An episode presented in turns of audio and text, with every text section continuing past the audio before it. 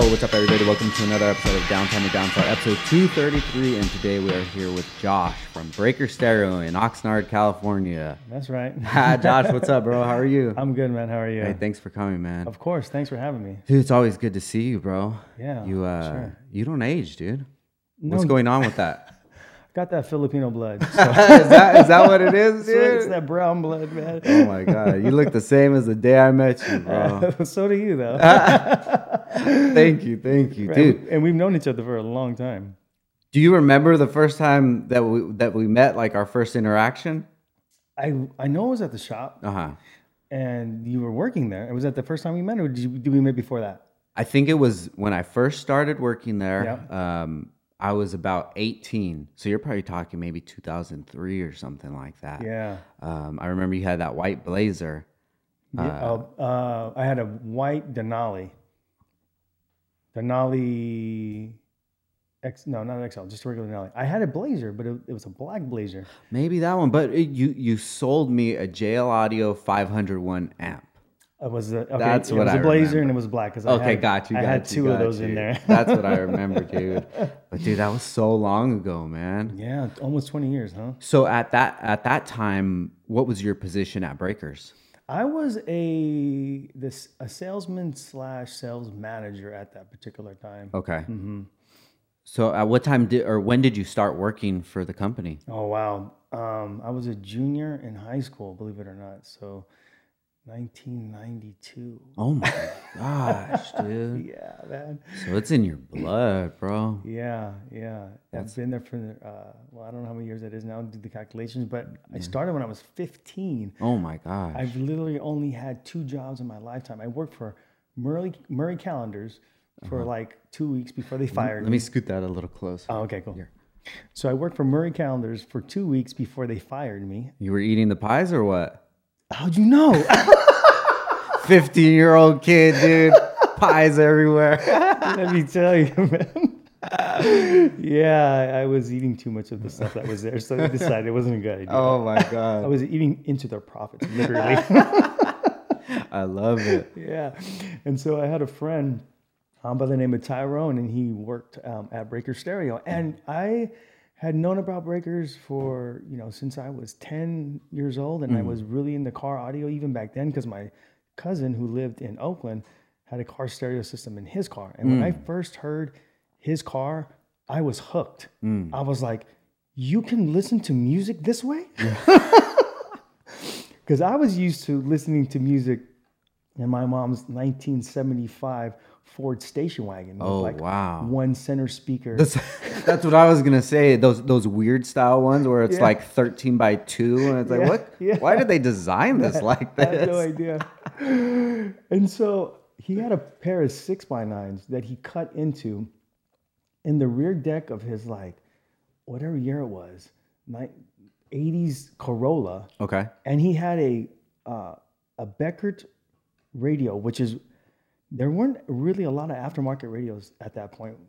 Um, now that I you know am in the business, it was a radio that was out of a Mercedes Benz. That's all I remember. Is my my cousin said, "This is a, I look at this radio. I just got it.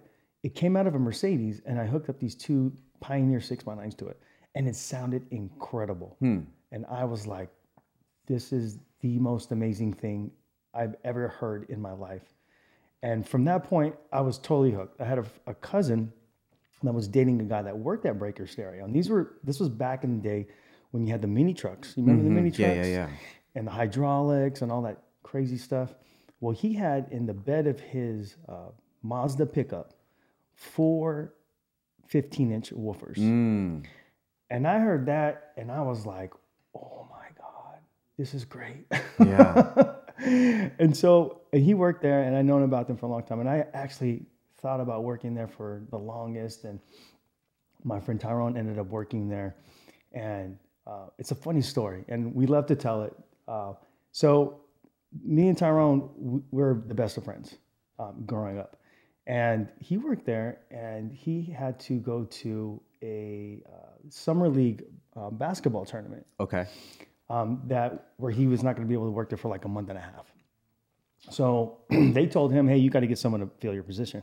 It was just a part time position, 15 hours a week or whatever, maybe. And so he came to me. He's like, "Hey, you want a job for a, you know a little, a little bit?" And I was like, "Heck yeah!" So I started working there, and then literally the day that Tyrone was coming back to work, I told my boss, "Hey, so Tyrone's coming back, and I guess I'll you know see you. And if you ever need me for anything, I guess give me a call. You have my number." And she goes, "Oh well, Tyrone's not coming back." And I said, "What? Why?" And she goes, "Well, I decided that." you're a better fit. And I said, no, but he's my best friend. I took his job. Are you kidding me? So she put me in a, in a tight position. And uh, I said, well, I can't do that. Yeah. I just can't do that because he's, you know, it's not okay. Yeah, for sure. And he goes, she goes, okay, well, it's up to you, but I'm not hiring Tyrone back. So I'm going to look for somebody else. Mm. So it doesn't matter if you take the job or not. I'm going to get somebody else. And I said, well, if that's the case,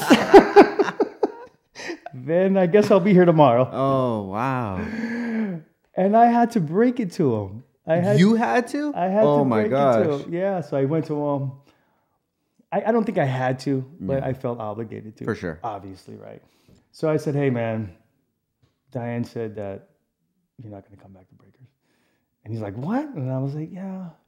And I told him the story.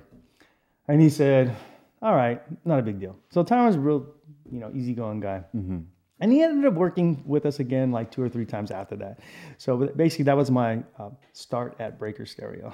dude, that's a very mature combos to be having at 15. Yeah, dude. right, for sure. Yeah. yeah, I thought he handled it well. I thought it would go worse. I thought that possibly it may be the end of our friendship. oh, it could have very well been. I, have lost so many friendships for smaller things. I've probably lost friendships for fries before, dude.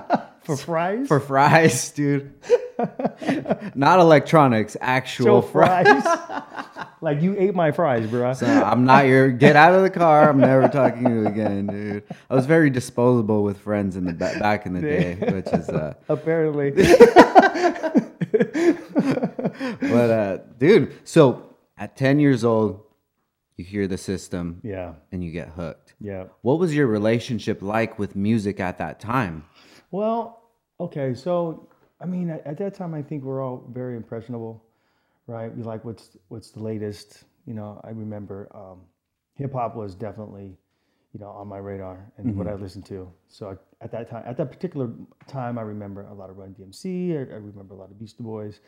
I remember uh, NWA. So those are the groups I that I would listen to. Got you. So did you realize that you had a passion for music at an early age? I don't. You know what? It's it's funny because you get you you as a as, at that age you kind of find what you like and you just kind of naturally gravitate towards yeah towards it. And so, you know, you don't think about those things, right? But you look back on it and you go, yeah, this was for me. This was my turning point. Yeah, for sure. You know what I mean? Yeah. Yeah. Um, do you, now being in the industry, do mm-hmm. you find that your customers have a passion for music? They they they go hand in hand, or what do you feel like the the real motivation is for people when they want to get you know a, a stereo system? I think yeah, I think that that's it for sure. You know, because there's not a lot of environments where you can really enjoy music um, beyond, let's say, let's say you got a good set of Beats headphones, right? That mm-hmm. you, you, listen to when you go to the gym. Yeah. Right. so those are only really like two scenarios that you can really listen to music good, like in the gym on your headphones, but then still you're limited about you know you're limited on how much bass it's able to produce and how loud it gets and, and things of that nature. And then in your car, and everyone's in their car and they're commuting, whether they're going to the store, picking up their kids, whatever it may be that's an environment in which you can enhance that music experience right so yeah of course there's a there's a correlation between the you know person that's passionate about music and a person a person that you know is passionate about stereos. Yeah. Mm-hmm. So born and raised, where were uh, where are you from? So I'm a Navy brat. My um, my dad was in the Navy for 20 years. I was born in uh, Great Lakes, Illinois. Oh, okay. Yeah, which is just right um, outside of Chicago. Um, we moved around a lot when I was uh, very young. Moved to Iceland for a couple years. Iceland. Yeah, I don't remember that. Oh my god, that is crazy. right? My mom said it was beautiful according to the picture. I mean, the pictures that, you know, I'm in that she has in the family album, it's beautiful. I don't remember a thing. I was 3 years old when we left. Okay, got you. Then we moved to San Diego for um, a couple years, and then we ended up moving here. My dad got stationed here at the uh, Navy base here in Port Hueneme, and then he just ended up retiring, and we stayed here. Did you ever think about moving out of Oxnard? Yeah, you know, growing up, I think every everyone that grows up in this area Yeah. Goes because of housing and you know how expensive things are. Goes where else can I move that's out of this area where houses don't cost so much, right? I mean now they're like nothing bordering a million dollars for a house in Ventura. It's like nuts. So everybody just moves to Bakersfield Yeah, they do right or Vegas. or Oxnard number two. That's Right. Bakersfield. Yeah, Oxnard it- number it two. pretty- it yeah, pretty or is. Vegas. You're right. Right. Yeah. The vacation spot of everybody. exactly. but even it's getting expensive there now too. Yeah. Yeah, I thought about moving to um, Arizona of Hmm. all places. My buddy, um, when we were in our early twenties, he moved to Phoenix uh, then, and it he had no connections there. And he's like, "I'm going to Phoenix because it's I've been there. It's beautiful. Hmm. You know, there's a lot of new things that are popping up. There's a lot of cool things for young people to do. So I'm going." Yeah. And I was like, okay, he left. I went to go visit him and I was impressed too. And I was like, yeah, let's let's do this. Um because the housing there was just so cheap. I mean, I kind of remember the housing being, I mean, this was 20 years ago, Yeah. 25 years ago. Housing being at about a 100 under a $100,000. He bought a house for like $89,000 Oh my God. four bedroom, fully like a brand new house. Mortgage is stupid ridiculous, like six hundred dollars a month, Yeah. right? More than you pay rent at that time. And I was like, that makes sense. But then I ended up buying a house here and at a pretty good deal. And I just ended up staying, and you know we're kind of creatures of habit, so I got comfortable, um, and I just continued to work at Breakers. And my my career was definitely progressing at that point, so I didn't feel a, a, a need to really leave because I had all my needs met, and you know bought a house at a pretty young age, and figured, hey, let's just stay here. And you guys are doing it, man. Breakers is a staple in the community. It has, you know, it started in 1976, man. Wow. who's, the, who's the creator of the business? So uh, Bob Graham, gentleman by the name of Bob Graham, who since retired about 12 years ago Okay. or so, but he's uh, I still meet with him. Actually, I had lunch with him uh, about a month ago. Um, you know, he's in his uh, I want to say he's early 70s now, but he's in great shape and he's got a, you know he's got a sharp mind and I pick his brain all the time and he's he's really willing to sit down with me at times and I've got questions for him and he's been a really good uh, mentor for me over the, the last you know couple couple years. So when you uh, when you stole uh, your buddy's job, uh, what were Man, you, you have, did you it? have to put it that You- way. that's that's exactly. What it is. I just speak facts. I, I'm sorry. So when your poor buddy went on vacation and you just poached his job. What what what were some of the some of the tasks that you had starting off? Um, very remedial stuff, man. Taking the trash out, you know, um, dusting off the stereos. Yeah. Um, I, I did the I did the shipping. So if you know you had a defective product, I would call in for return authorization and send it out. so very very you know remedial stuff. And then uh, what happened is I gra- graduated high school and I was going to college. And you know what? I'm just doing my job. And my my boss Diane, she goes, "Hey, why don't you go out there and sell something?" And I was like, okay, I love the product. You know, I was into it. I had a system in my car at that point. Um, and you know, my first week out, I did like ten thousand dollars in sales, which is like huge. I mean, the store would do thirty thousand. I did a third of the sale. Oh my god. Yeah, and she's like, "You need to work here full time." so I said, "Okay, that's cool." Um, I, you know, I think at that point, I had some a few classes here and there, a few credits, just enough to get by, so my mom wouldn't kick me out. Right? Gotcha. Yeah. She's like, "You can stay here, but you got to be in school." Yeah. So just enough to kind of get by, and I started working there, and I was making a decent amount of money, and I was able to move out when I was like 20, and so um, yeah, and then I just turned turned it into my full time gig. Did you always find that you had sales skills, or did you develop them there at Breakers? You know what? Um, it's funny you say that. I think I think at that at the time when you first start to sell at a you know a 20 year old he has no idea has no i- concept of like the sales structure and you know the demonstration and close and things of that nature Um, and even at that time, wow, it was such a long time ago. Th- those things weren't really like you know materialized. Meaning, like you couldn't buy something and say so you couldn't buy a, a there wasn't a book on sales. Got right? you. And now there's like so much material out there on how to be a better salesperson and things of that nature. So basically, she just kind of, you know, she threw me in, and because of, I believe, because of the passion that I had for car stereo, that shows through. You know, if I'm talking to you about doing something for your car, and I'm excited about it because I love it, I mean, you're gonna get excited about it too. Yeah. You know what I mean? And it's just easy for you to go make the decision, and go, yeah, let's do it. Let's spend a couple thousand bucks on the car stereo. Yeah, for Mm-hmm. sure.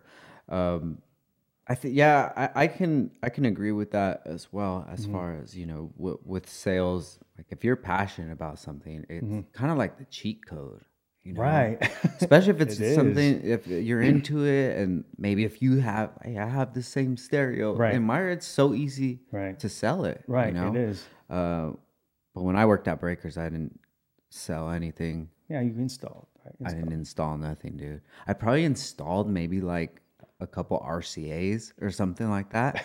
But it was that was my that was my first job. Was it really? Actually, no, it, it was my second job. Um, before that, I worked as a janitor at the El Rio School District. Did you really? So like while I was in in school, I, would work uh, during the week as a janitor. So I would get off school, I would go there, and for like three three hours, I would work, and I would have to clean like these six classrooms, and that was my job. Oh wow. So that was my money I would make to, Yeah. uh, you know, buy a skateboard or something like that.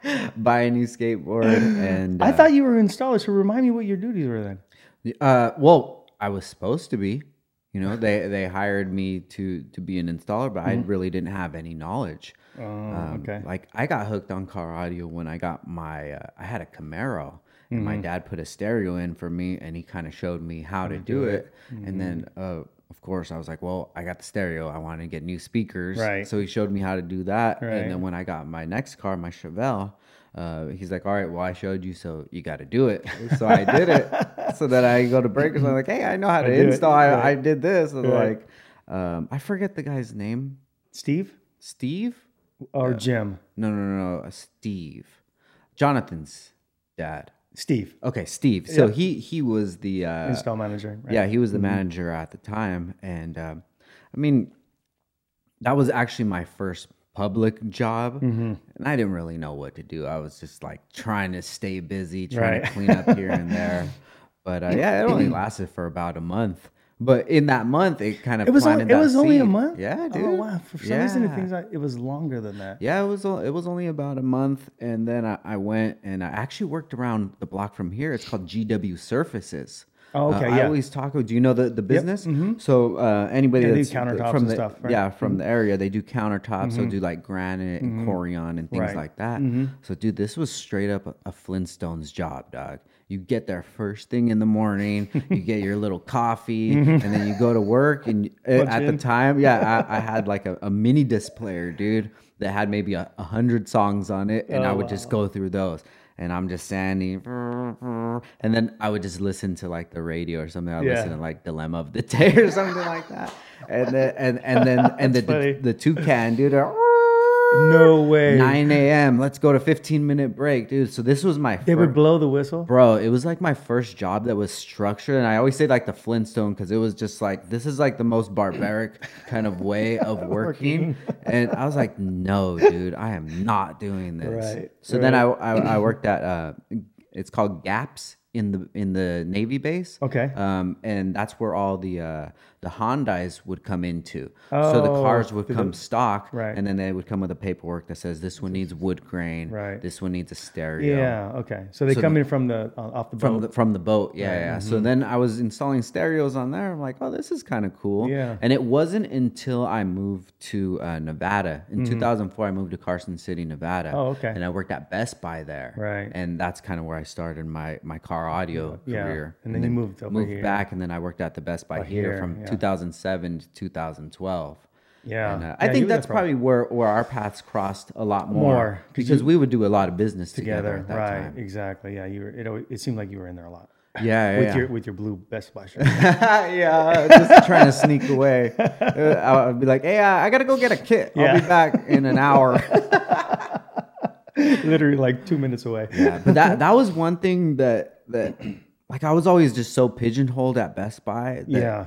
These are the brands that we carry, Mm-hmm. which is kind of on the lower like level. Nothing Yeah. really that good. It'll it'll, it'll get the job, Job done. done. Yeah. But I always admired what you guys had, especially when I first started working there, like the the JL stuff. Mm-hmm. Yeah. dude.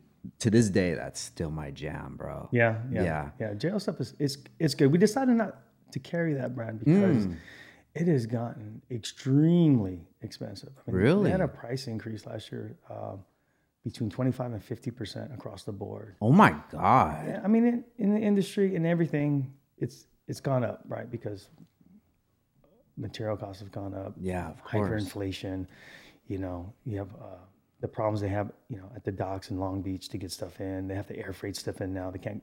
They're not putting it on the boat Hmm. because it's, it, it gets stuck out there, right? Um, but they had the highest rate increases. Wow. Yeah, yeah. I mean, typical you would see Memphis uh, kicker five percent, Alpine five percent, but they went twenty five to fifty percent. Man, it was crazy. It's crazy. And on the, uh, you don't have to get the percentages, but did they give you guys a, a pretty good percentage, or would other brands give better? Well, it's about the same, but it makes it really expensive. So let's say, for instance, you wanted a 12 inch, you know, W 0 which is normally a $150 speaker, close to 250 bucks.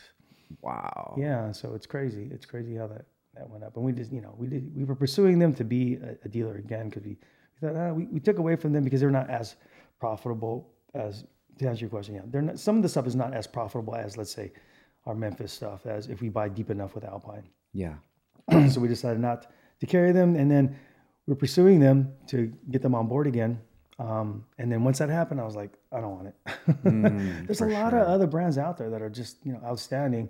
JL has done a really good job branding, right? Yeah, yeah, yeah. Tell me about that, man, because I'm not I'm not that much of an audiophile, you know, and I really like the way that they branded. I love their their product that they Mm-hmm. Right. Mm-hmm. had, but was it really all that it was cracked out to, be? Um, the stuff is good. Don't get me wrong. I'm not going to say that JL is is not good because it is. But there are brands that are out there that are better. Um, you know, you have Audison, you have Hertz. Those are uh, European brands. There's an up and coming brand called Blam. Um, there's another brand called Helix, and all these companies are actually out of Europe. So there's a lot of European brands that are starting to emerge here. They've always been in Europe, popular in Europe, but now they're starting to emerge here in the in the states. And so um, a lot of stuff that you know that they make, I mean, they have stuff that's unbelievable. I think Blam has a, a set of speakers, um, five thousand dollars for a set of speakers Oh wow. but the most unbelievable thing you've ever heard in your life. They have a uh, a a tweeter that I heard in one of my guys, one of my sales guys. He put a set of tweeters in his car. Eight hundred dollars set of tweeters, just the tweeters by themselves. Oh wow. And I was like, how can you?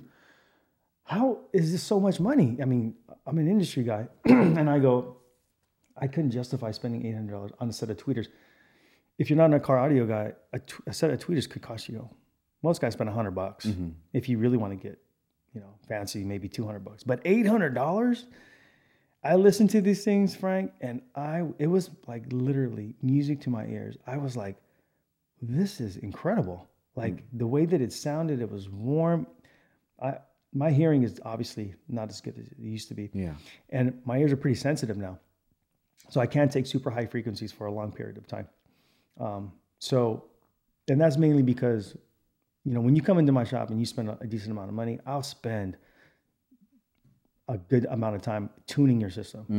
So it's not about just installing it and then, you know, turning the dials a couple times and then making going, okay, it's good. No, I mean, I'll go in there, I'll sit. There's been times I spend hours in there and they're like, bro, you got to get out of there. We need you somewhere else.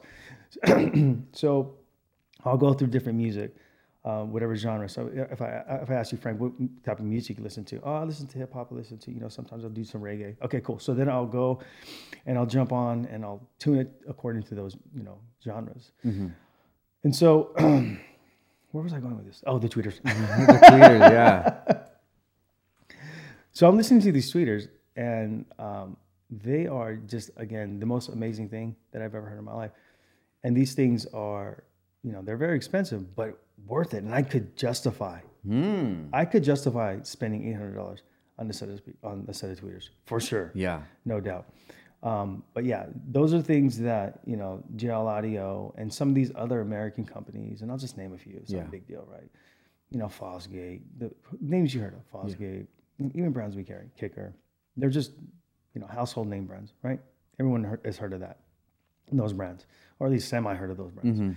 But they're not as focused as research on research and development as some of these European companies. Mm. Got So, you. so that's why I think that you know JL is not the brand.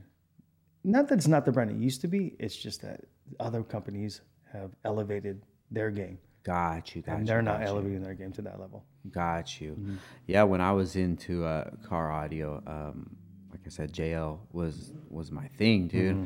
At one time in the Chevelle, I had two thousand ones, two 13 and a half dub sevens, Oh my um, god! a, f- a 454. Uh, what did I have? Um, in the back, I had six and a half components Yeah. and six by nines, VR and ZR. yeah, And then in the front, I had, um, I think it was like XR, XR, six and a okay. halves. And dude, it sounded amazing. amazing. I'm sure it did. But thinking about it now, I could have probably cut that price in half Mm-hmm. if I would have went like with some RE or something like that. Yeah, mm-hmm. And maybe would have even had a louder system, System, than I did. Yeah, there, and there's a, a lot of those um, companies that focus on like big bass. Mm-hmm. They those companies come out of, of America, um, and yeah, they you can get a, a you know RE is a good brand, um, DD is a good brand, Sound Digital is a good brand. Um, Isn't there like Sun something? Sundown, Mm-hmm. Mhm, Sundown's a great brand, and you get a lot for your money. So, uh, like you're saying, a 13 W7. Do you have any idea what that costs nowadays? Uh, let me guess. Go for it. 11. Like fifteen hundred dollars. yeah. No shit. for one. oh my God. you know what kind of woofer you can get? Well, I don't even think Sundown has a woofer at fifteen hundred dollars, but Uh, a woofer that's similar in Sun in Sundown, you know, you're gonna spend five six hundred dollars. Yeah. I've even seen they have like eights that are mm-hmm. like Yeah, that's huge. that's the new thing, man. Like the- they do these eights that are massive. The woofers are literally as big as the the cone. Mm-hmm. yeah. you go, how am I going to get this in the box? The, the woofers, the diameter of the uh, magnet's bigger than the woofer itself. Yeah. but they make those woofers, they design those woofers to put out tons of bass. And it's a cool thing. We did a, a video on it. Um, Memphis has a line called the Mini Mojo. Mojo is their higher end line. And they did they do these mini mojos, and we did a video where we took it's a single eight inch mojo in a ported box Okay. and I think the retail was around 350 bucks. And we took a kicker 12 inch in a ported box, and the 8 inch was louder than the 12. Mm. And and the price points are right about the same within a few a few bucks. Yeah, it wasn't like a huge difference. But it's impressive to go. That's an eight. You get in someone's car and they're like, "Oh man, this is good. What's in there?" And you go a single eight, and they go, "No way." you pop it up and you go, "Wow, that's coming out of an eight. That's impressive, right?" Yeah. Yeah, so it's pretty dope what they've been doing, and that's kind of been a, a hot category that that you know super built eight inch woofer. So even though it's a it's a small woofer, you're still gonna need a big enclosure though, right? Yeah, well, yeah. So like to kind of compare um, the the example that I just I gave, that 12 inch box was uh, a, a little bit bigger, but not by much. You know, you still need a lot of airspace in order for those things to work well. So you can't put them in a small sealed enclosure and have it go away. It has to be a bigger bigger ported for sure. Got you. So um, talking about JL and their branding, um, you guys do great branding as well, man. Thanks, man. I think you guys do too. Thank you. That- that- I've been always impressed with your, your. I mean, I jump on your Instagram, um, and I'm like, man, he's, he's doing good. And you know, I see your, you. your your followers are you know increasing, and I'm like, you, you got a great brand, and people I think can relate to it. Um, and it's you know, it's a it's a niche that you really done a really good job with. Man. You found, you know, we had a little interview earlier, and I was talking to you about how it started, and you're like, I, I needed something. I found it, you know, a need, just like any great entrepreneur. I needed something. There wasn't really a need that was available to everybody, so I had to go around these these hoops to, to get it. And then once I found it, people were asking me how I got it, and I figured out. how to get it and then create my own. Yeah, Mm-hmm. for sure. I feel like that's the best way to start a business if you fix a, a problem. Mm-hmm. Right. You know, and at that time, people didn't even know it was a problem. Right. And I'm sure that you run into that every once in a while. You know, somebody comes in and they say, Hey, in my Camry, I, I blew a speaker. Can we switch it out? Mm-hmm. Yeah. And then, you know, you kind of just understand what they're looking for and Mm-hmm. like, Hey, you don't even know that you need this. This. Come, come, you- come check this out. Come listen to this. Yeah. So um, I see that the breakers, you guys are, like I said, we're really good with marketing on social media and YouTube and things like that. When did you guys start implementing um, using new technology uh, like social media? Oh, okay, great question. So, um, you know, for many, many years, we were on the radio, and we don't run the we run some radio ads, but not as many as we used to. Um, but people would they would know us from our radio ads, Yeah. and so I just continued to kind of run that, and then I would do um, the flyers. You know, put flyers on people's cars. I would mail out. You know, to, so just very basic forms of um, you know advertising, just kind of what I knew. and then you and you start to realize, hey man, this stuff's not really working anymore.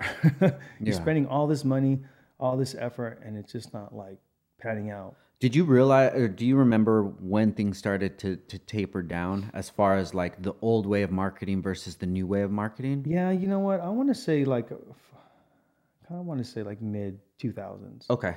Yeah, so mid 2000s. Like I think you only had Facebook at that point. Mm-hmm. Yeah. Maybe there was Instagram, but it wasn't as big. Mm-hmm. Um, and I think what we did was um, we, you know, we put up a page and then um, a couple pictures, a couple posts, very, very basic stuff. Wasn't a whole lot back then. I think I hired someone to do some stuff and it was expensive back then to get stuff done. Mm. Yeah. Just like create this ad for me. Okay, 250 bucks. What? Yeah. and at that point I said, um, you know, he did a couple and I already knew how to use Photoshop Mm. um, because my mentor Bob, that's he would do. He would always be on Photoshop and kind of, and I would peek back there. I'm like, oh, how are you doing this? And he was like showing me how to do it, and I'm like, oh wow, this is great. So I learned how to use it um, through him and then through myself, and of course through tutorials on YouTube. And I started to, um, you know, create, you know, little ads and stuff on Facebook, and that got really responsive. And then one day, um, there was a guy that worked for us uh, by the name of Matt. He came in and he had this little, like, camera thing, right? And this was before the cameras on your phone were really good. Okay. And he, he was like, "We're gonna make YouTube videos," and I'm like, "Okay, um, let's do it." And I wasn't really into it, and he did a couple, and um, we're getting phone calls from like people across the country, and they're like, "Hey, I saw your video on YouTube," and at that point, um, we would get like flooded with calls. Because this is very early stages of YouTube, and I wish that we would have taken this uh, this approach uh, Yeah, earlier because sure. we have a YouTube channel now that we're building. Um, but if I, we started it back in 2005, Yeah. it would have been who knows, right? But we we we kind of made the mistake, and I kind of thought it was annoying because people would call and ask questions, and my sales guys would be like, "Oh, it's another YouTube call," and the guy would sit on the phone with him for 5, 10, 15 minutes asking him questions with no intention to buy from us because we didn't have a we didn't have a way to to sell anybody anything Yeah. because it was just we had a website and the website was like this is what we do this is where we're located Here's the give us a to call." come through. Yeah. Exactly come through no way to purchase anything um, and so we actually tapered down on the, the youtube and i took a i took a few uh, videos off that would create a lot of calls Oh.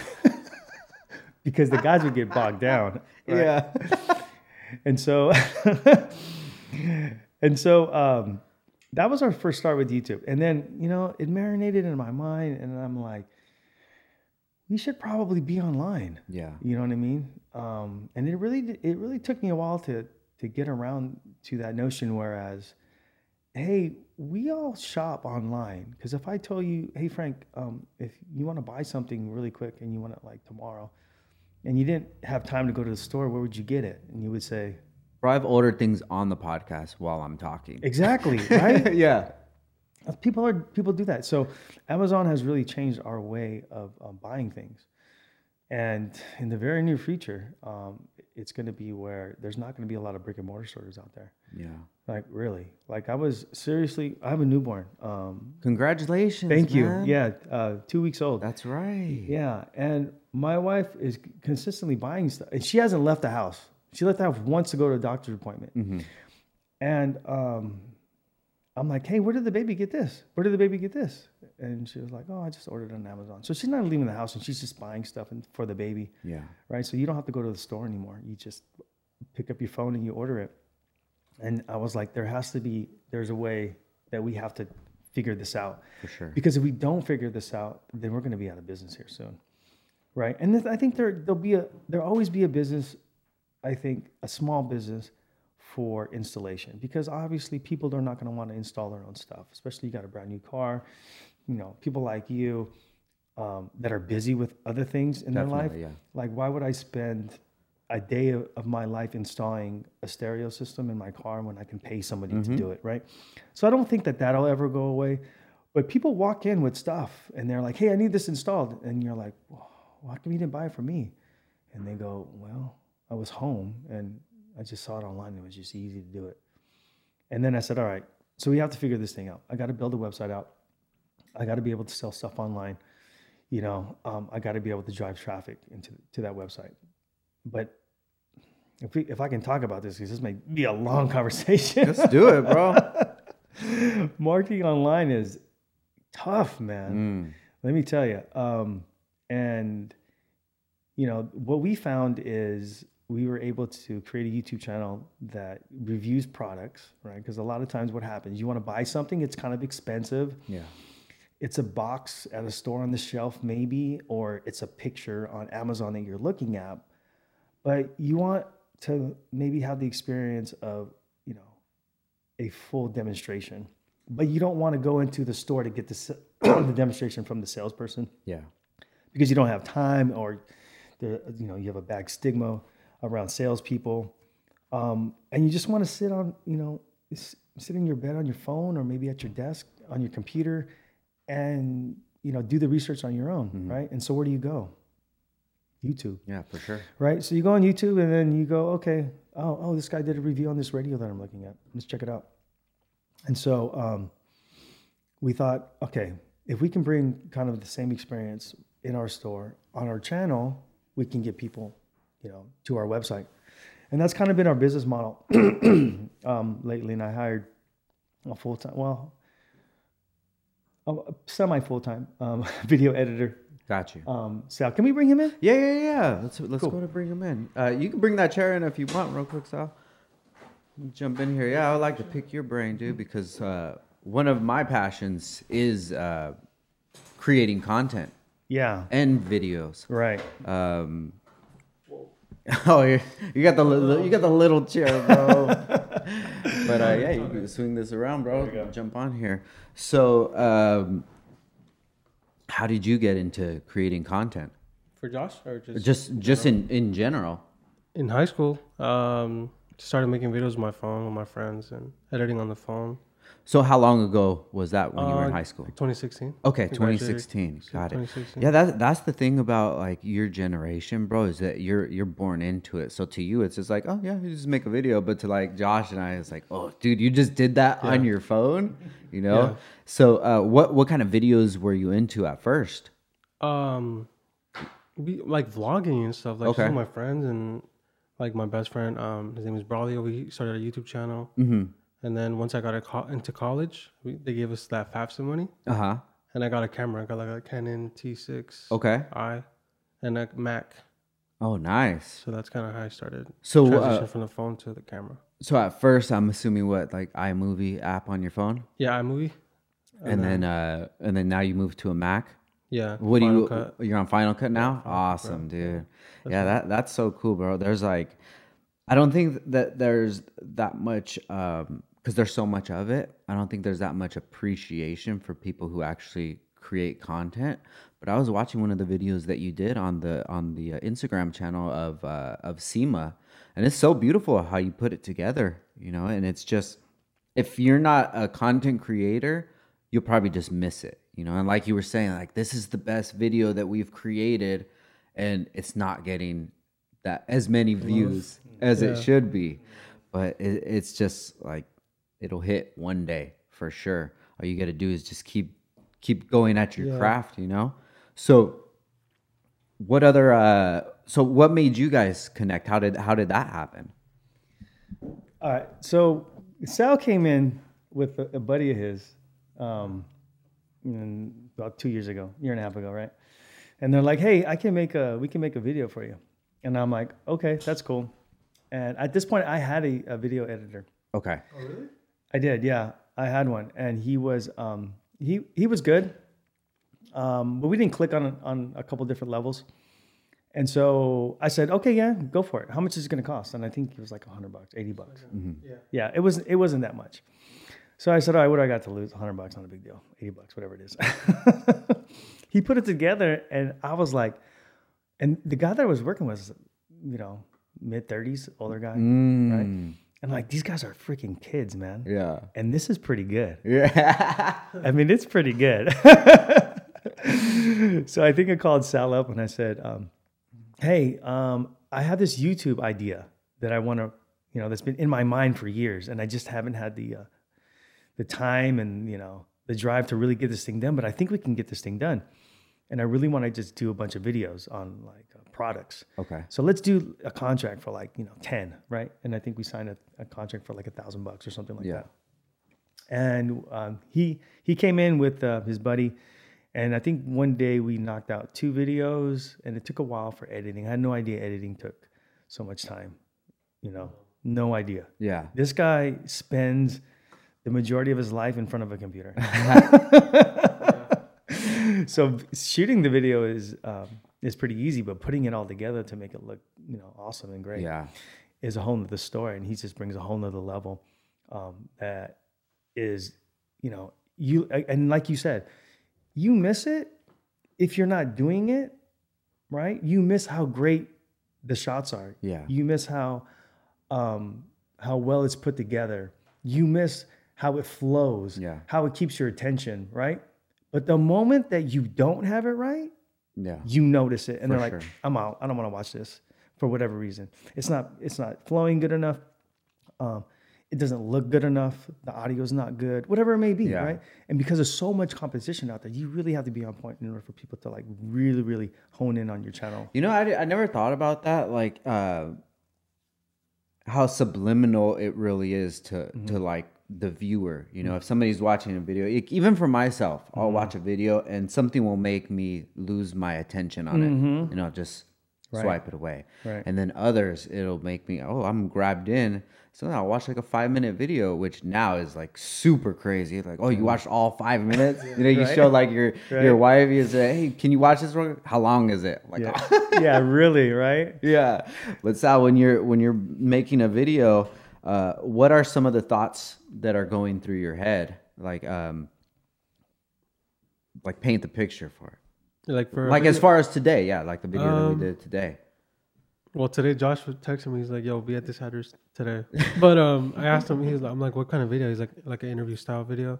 So obviously, I got to bring audio, camera, mm-hmm. make sure everything's charged, memory cards, stuff like that. got it And me and Josh have worked over for like a year already, so we kind of already know what the deal is. yeah yeah, yeah Film it, then get the B-roll, edit it, publish. yeah so so when you decided to go into breakers what was your motivation with that why breakers why why why was it even car audio so at 2019, like late 2019, mm-hmm. I had we had no clients obviously, so I would walk into different establishments like barbershops or restaurants, Mm. stuff like that. It wasn't even just car audio. It was a lot of no's, a few yeses, like Josh. Mm-hmm. Um, but I had saw another ad for another car stereo store that I'm not gonna name. Mm-hmm. But so I'm like, you know what? Let me just go to Breakers because I looked at their Instagram. Like they didn't really have, like they had videos, but not like got you you know. So we were like, I told my buddy, I was like, come in with me because I don't want to go by myself. yeah And uh, it took forever to get a hold of Josh. I don't know if you tried to get a hold of this guy. It took like 30 minutes. We were waiting in the store. But um, he said, yeah. And then we came back, shot it like in 30 minutes, and then edited it. oh very cool. It was a big deal for me because I had not worked with like, like, uh, because Breakers is pretty recognizable now, like Mhm. in the county. So to have that under my portfolio was pretty cool. Very cool, man. Yeah. Um, Congratulations, bro. That- That's so cool. Just to for you guys to be working together, and for you too to have somebody young on the team and just be able to create with. And I know how it is when you have an idea and and you just think and you're uh, it's like, man, I want to do this. I don't know who could help me with it, you know. And dude, that, that that's like that's so cool for you just to have that hustle inside of you too just to be out basically going door to door with Yeah. your skills and say hey this is what i do you know did, did you did you learn that from somewhere or was that just just just came natural to you So I saw it on YouTube. This other person was doing it, but for photos. He was like, you know what? If you don't have clients, you know what? You could always just go door to door, I guess. yeah And you're gonna get a lot of no's, but mm, you, someone might say yes. yeah So that's kind of what I did, and I thought I could do it. So very cool, man awesome bro um last thing uh do you have one piece of content that you've created that you're just like yo this is this is the best that i've ever done that SEMA video that got no love on the channel. Man, Josh was out. I, I forgot where you were, but he was out for a couple days, so I was just working on it. Yeah. At the shop, and he had he didn't know I was gonna be like that. I was kind of putting it together, and I was, I told um, Tony, the general manager, I, I was showing him. He's like, "Dude, we gotta show Josh." I'm like, "Wait, not yet. Let me just finish it. Most let me wrap it up more, and then I'll show it to him." yeah and then uh, sent it to him, and it was, it was I was like, oh, I when I feel like it's pretty good because we make videos obviously, but you know, it's like a process now. Like we've seen it over and over, like reviews or stuff like that. But this was something new, and I thought it was pretty cool. But it's always the videos you love the most that don't get any love, yeah and it's the videos Yes. that the videos that you don't really care about they get like half a million views. So, I can totally agree with Yeah. that, bro. But uh, yeah, we'll actually put that video in the link of the podcast. So if you guys want to check it out, Yeah, that video is. Let me tell you, this guy's got a lot of talent. And um, when he sent it to me, I usually watch it with my wife, and my wife is the biggest critic in the world. Let me tell you. that's a gift and a curse. It is because I think it's perfect, and Sal thinks it's, perfect, and then she'll go and go, you know what? Um, and it's already done at this point, right? we should do it like this, or we should do it like this, or let me give you a suggestion to do it like this. And of course, like, oh my god, we just finished it, it's good. And then we'll go, okay, fine, and then we'll do it, and it was like, yeah, you know, your suggestion, you know, made a lot of difference. She watched this video and said.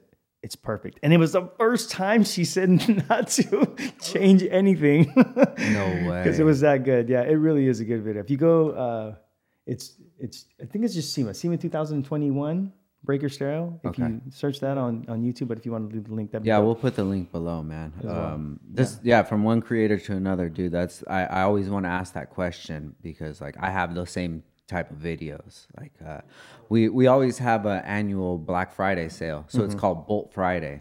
So we don't run any sales throughout the year. We don't have any promo codes, any uh, any sales throughout the whole year Yeah. until it comes Bolt Friday, and it's become um, a tradition where people just go crazy on that day. Nice. they buy all their stuff. yeah. They get it ready for their build that they're doing or for the next year or what have you. Mm-hmm.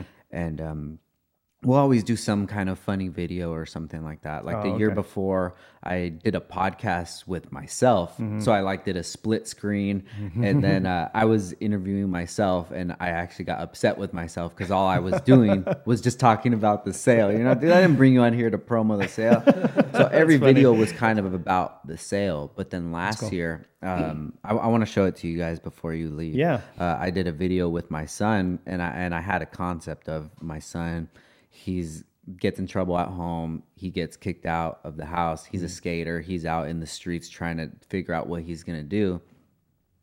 And then at the end, he's like, uh, goes to the shop, which is here. He comes to the shop because he's like, I gotta talk to my dad. I gotta, I gotta figure this out because my uh, my plans of staying with my friends or what have you, those aren't working. So he comes to the shop and there's already a line outside, and he's like, he doesn't realize it because he has his own life going on. So he's like, Hey, what's going on here? And he says, Oh, it's Bolt Friday. And boom, that was the ad Oh, that's but it, cool. it was it was more about That's cool. That's like creative, yeah. that I have my opportunity now to create something Mm-hmm. Right. and um, I I think that that's more important than getting sales. I don't know. I don't know if that makes sense to, and, and, and that's kind of like goes against being an entrepreneur and a business owner. Mm-hmm. Right. But you have to you have to feed all the passions Right. that are inside of you. Right. Mm-hmm. And that that creativity, passion, that one's one that I, I I can't leave alone, dude. Because I'm sure you could agree if you don't do a video for you know a few weeks or whatever, you're like, dude, I gotta I gotta do something, man. Yeah, for sure. Yeah, yeah, for sure. And uh, yeah, and for me too. Um, you know, I'm really we have a good relationship, Sal and I, as far as a work relationship is concerned. And there there are times where I get engulfed in it. I mean, I've got a, a million things that I do at Breakers, but when when it's like video time, it's video time, man. Yeah. And we we are, we sit down together, and you know we're glued to it, and we're throwing bouncing ideas off of each other. And uh, a lot of times, uh, my other obligations and my other people will walk into the office and they're like, "Yo, how long are you gonna be here? Aren't you got other things to do?" And I'm like, "I know, five more minutes." And you know, five more minutes turns into like five hours. Yeah. Say something real quick. Josh is the most busiest guy I've ever met in my life. Like, because I, I, I'm luckily I'm blessed enough to be surrounded by business owners.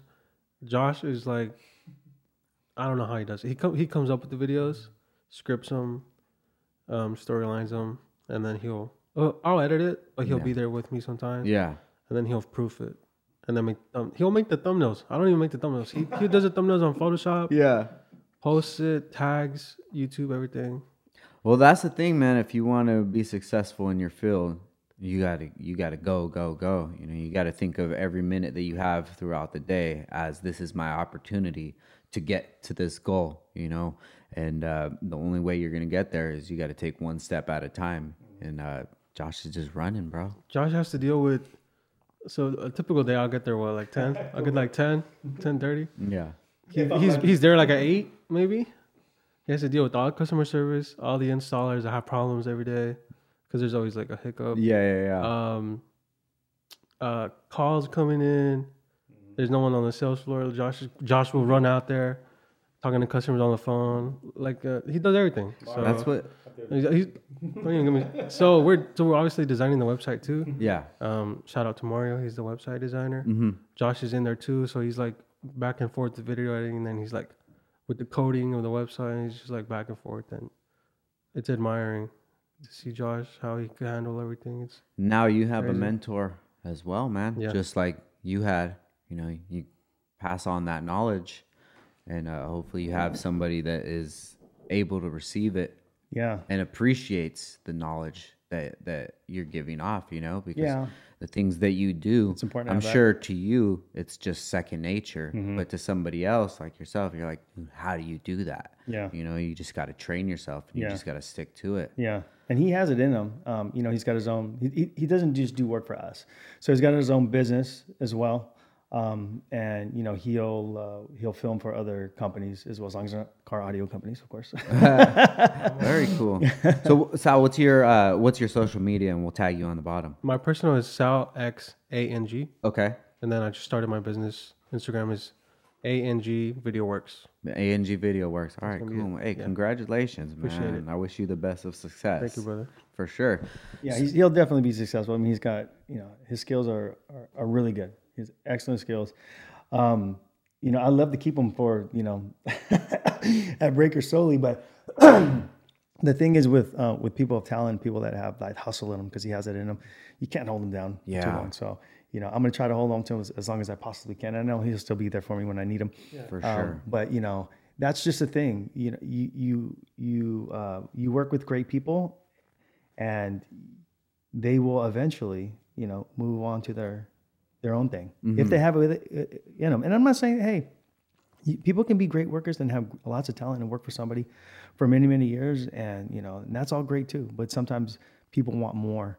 You know what I mean? And he's definitely he definitely wants more, and he's young too, so he's got he's got that hunger in him. So yeah, And that's awesome that you saw that when he came and showed you that video that you saw that Mm-hmm. you know, he had something because if not you wouldn't have given the opportunity yeah, yeah. so speaking of all the uh, the daily tasks that you have Oh and things that you got to do let's let's paint a picture typical typical day what's it looking like All right, so from from start to finish, finish. All right, so I, I probably wake up around seven or so. I get I get my son ready for um, for school. I scoot him off to school, And how old is your son in school? He's five. He's in kindergarten. Okay, and the and your uh, the baby that you just had Yep. uh, is a boy or a girl? I'm Girl. sorry. a girl. What's her name? Her name is Phoenix. Oh, Phoenix. Yeah. Oh, how beautiful. yeah, yeah. And then my son's name is uh, Maximus. Okay, shout Yeah, out he- to Maximus. Yeah, shout out to him. He's got a, a big personality. Awesome. so five years old, take him out to school. Yeah, take him out to school, then I come home, and then um, I work out. I got a little home gym that I have. Mm. Save me some time so I don't have to go to the gym and then drive back. So I'm just boom, I'm in and out 40, 40 minutes or so. And is this a daily thing? This is a daily thing. yeah. Seven days a week. except Monday because I have morning meeting Monday at eight fifteen. yep, Got you. Okay, so forty-five minute workout. yep. Six six days out of the week. Yep. Okay. All right, and then uh, then I head to work, and we kind of get things going. Um, I I touch with my um, I touch up on uh, whatever's going on on the website. So Mario's my guy. Uh, he's our full time web developer, but we have teams in India that we work with Okay. because it would be almost impossible for him to do the tasks that he needs to do. So we do an overview as to what needs to get done, a little quick 10 minute meeting with him, um, and then I get him on his way.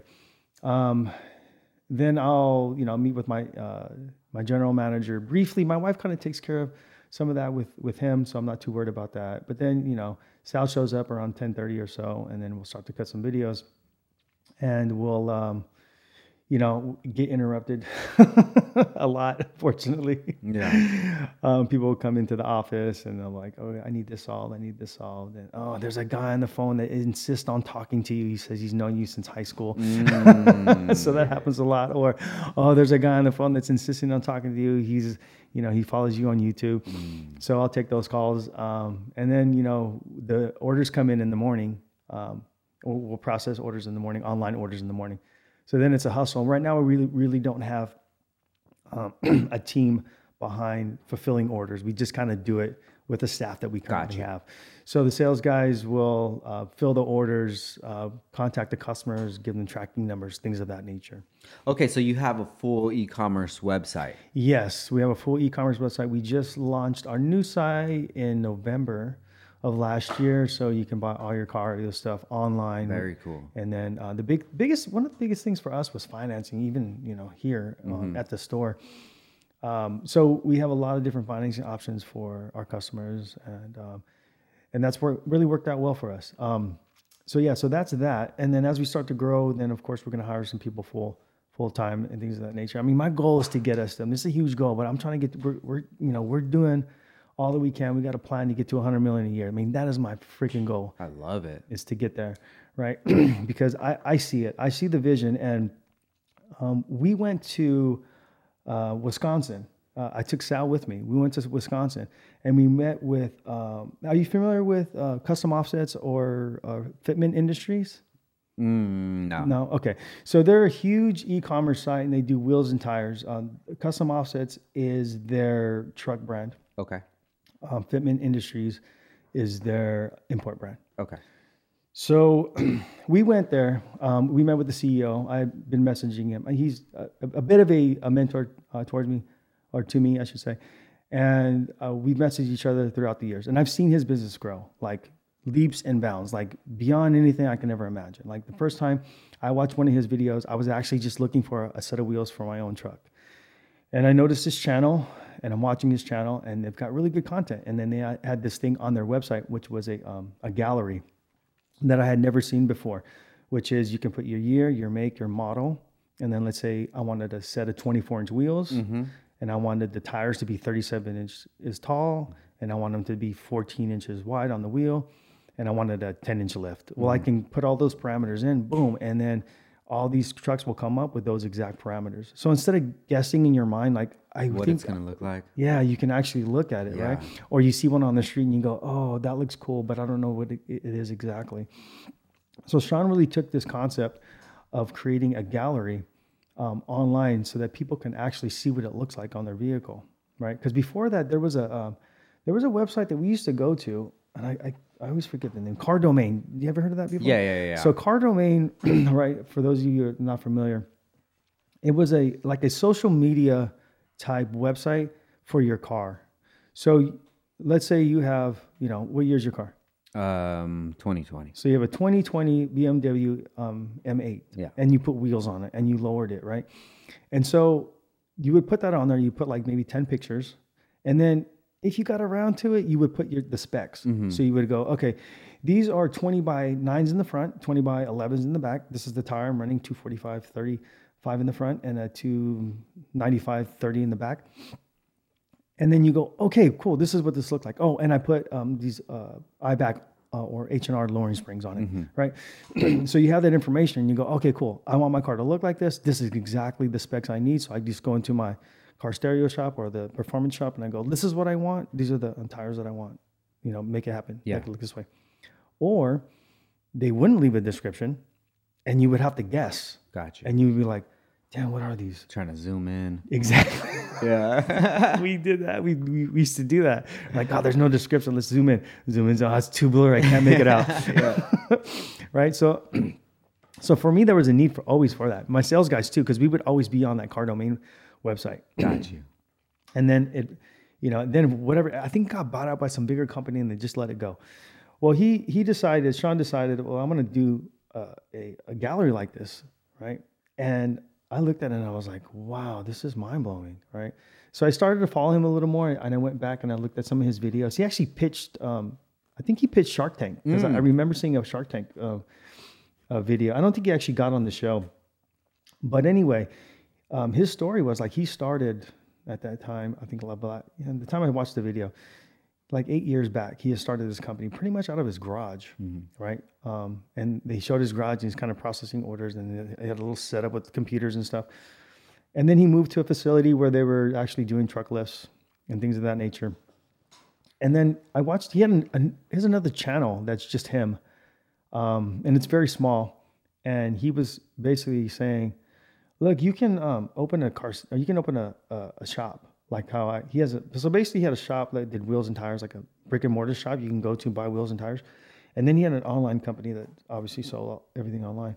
So you can open a shop, right, and you know hire a few guys and have a good living. But what's the most you're gonna make?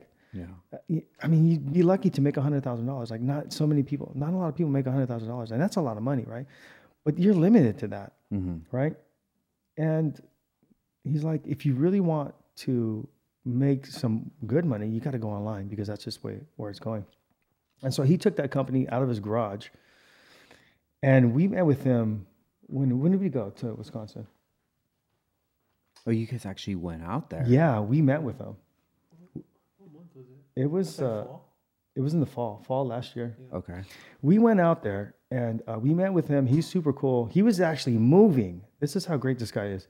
He was moving to Florida, and he was like, "There's moving. I'm packing my stuff up right now as we speak, but I know we planned this thing, so I'm gonna give you my, you know, I'll give you. I can give you till like four or five o'clock." And it was in the morning, and I'm like, "Wow!" And he was like, "And I'm literally after this, I got to go finish packing because I'm leaving tomorrow." Mm. So, and he's like, I barely started packing. So he took he took his time, and uh, we went out to his uh, facility. He has two big buildings. He has one building that's custom offsets. Across the street is um, Fitment Industries, and on the one side, it I mean, it was literally like a car show. So the guys there are totally into you know trucks or cars. They're total enthusiasts, mm-hmm. and that's what's great about his companies. He hires just enthusiasts, right? And that shows through. Just like you said, you have to be passionate about it, right? And it's not so much about you know focusing on just getting the sale and doing the sale. It's about just showing your passion about it, and, and that just shows through. And people can resonate with that, and they'll buy from you just based on you know based on that factor. So he has these two big, big buildings. We went into both of them, and there were God, man, how many people were there? Hundreds and hundreds of people. No way. I am not BSing you, bro. There were there they had okay. I have one guy doing my website. There was literally like 150 guys on the website Yeah. entering stuff in. Now we have teams in India that enter in products, and they were entering in products too. But the scale, the way he scaled this thing from eight years ago was like unbelievable to me. And and then he goes, "Okay, I have something else to show you," and it's down the road. Follow me. So we go, jump in the car.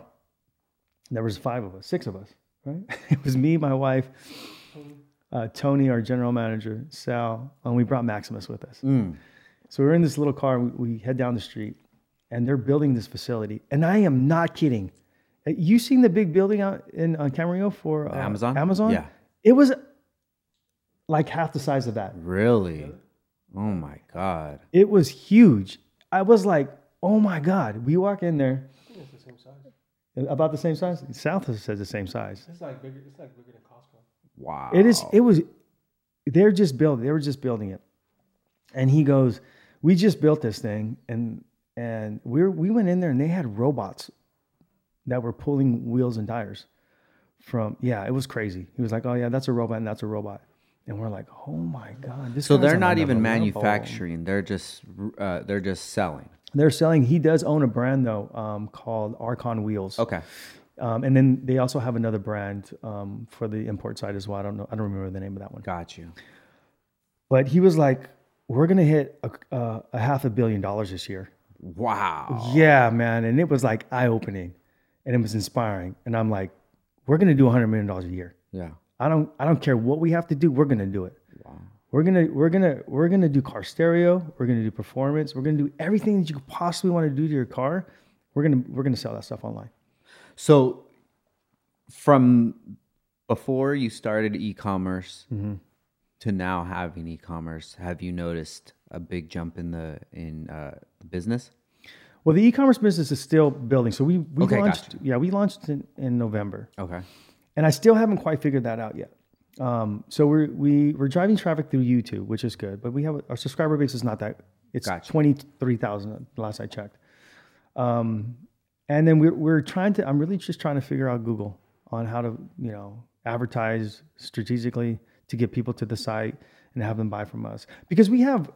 As far as car audio products, we have thousands and thousands of car audio products on there, and now we're working on uh, suspension. That's our next big thing, suspension.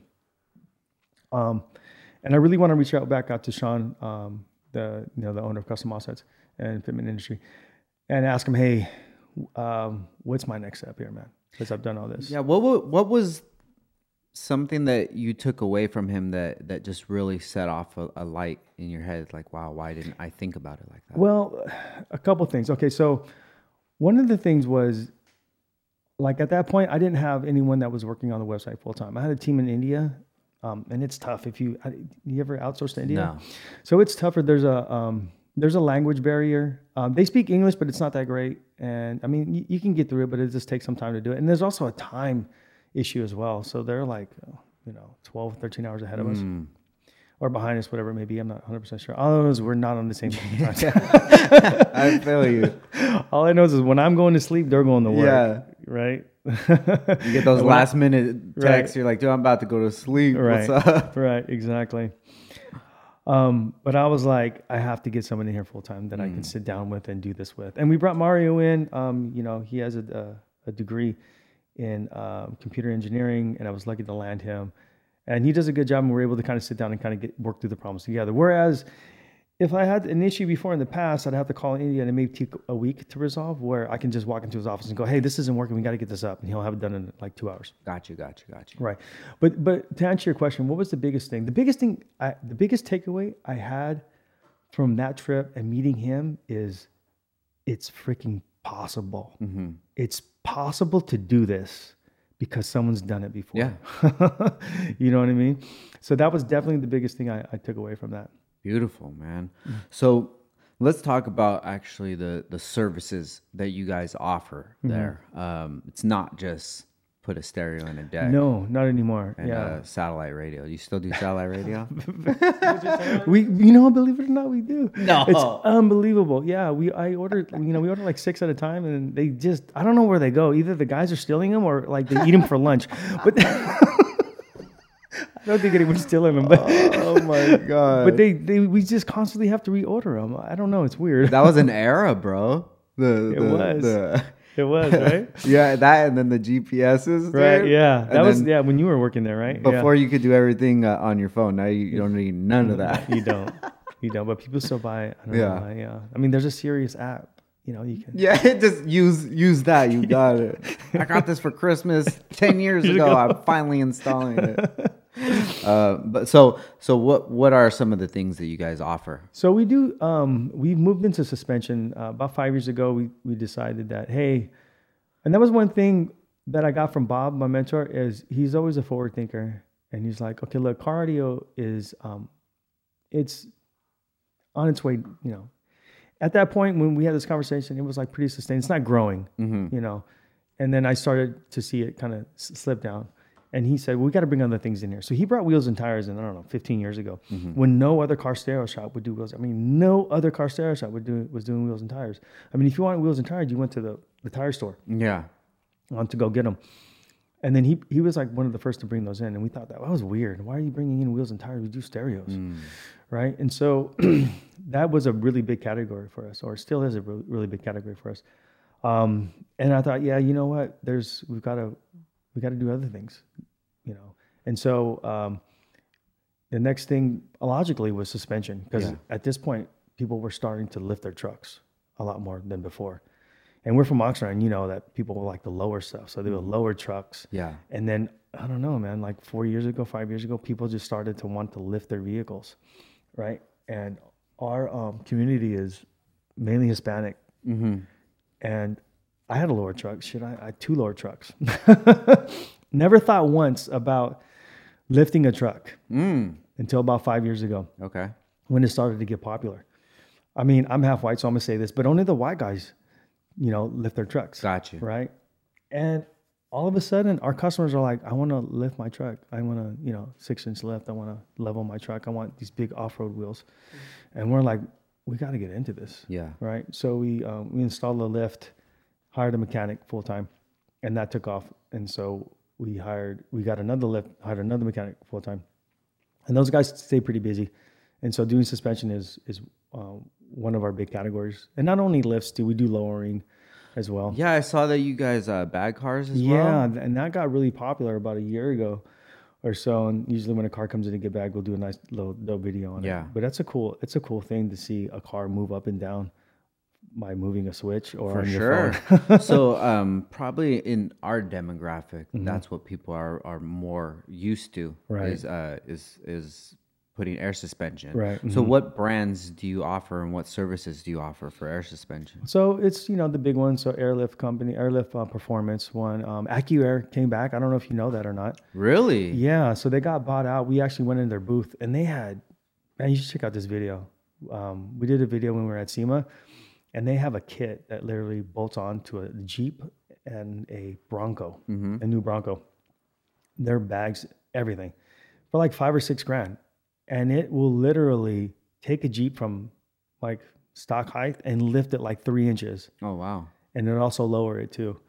And yeah, so that's you guys gotta check that video out. It's really dope.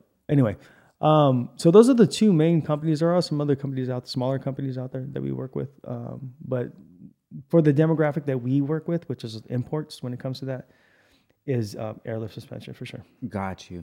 Now, let's just say maybe a newer model, uh, you know, a Accord, Mm-hmm. a, a Infiniti G series, something like that. Yeah. Um, what do you say that somebody could get out the door with, uh, you know, a air ride system?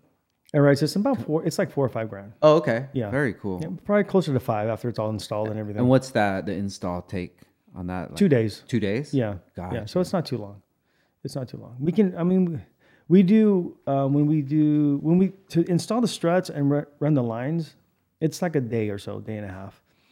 But then you have to worry about the, the air management system, right? So you got a tank, you have the manifold, and you know fittings and stuff like that. So we usually like make something nice for the customer, so they have something to show off too, Yeah, right? So they open their trunk, we're like, oh, there's this nice big tank, and the compressors look great and everything. So and lights too as well, right? Yeah. Got you, got you. Man, that's awesome, dude. It's uh it's it's very cool that you're able to see th- that the times are changing and adjust with them. Mm-hmm. Right. Because I still you know hear radio ads on uh from other brands and Yeah. I, I see the kind of the things that they're doing and and even in our industry, Mm-hmm. you know, there's a lot of uh older business owners that Yeah. they don't want to embrace the new style of things Mm-hmm.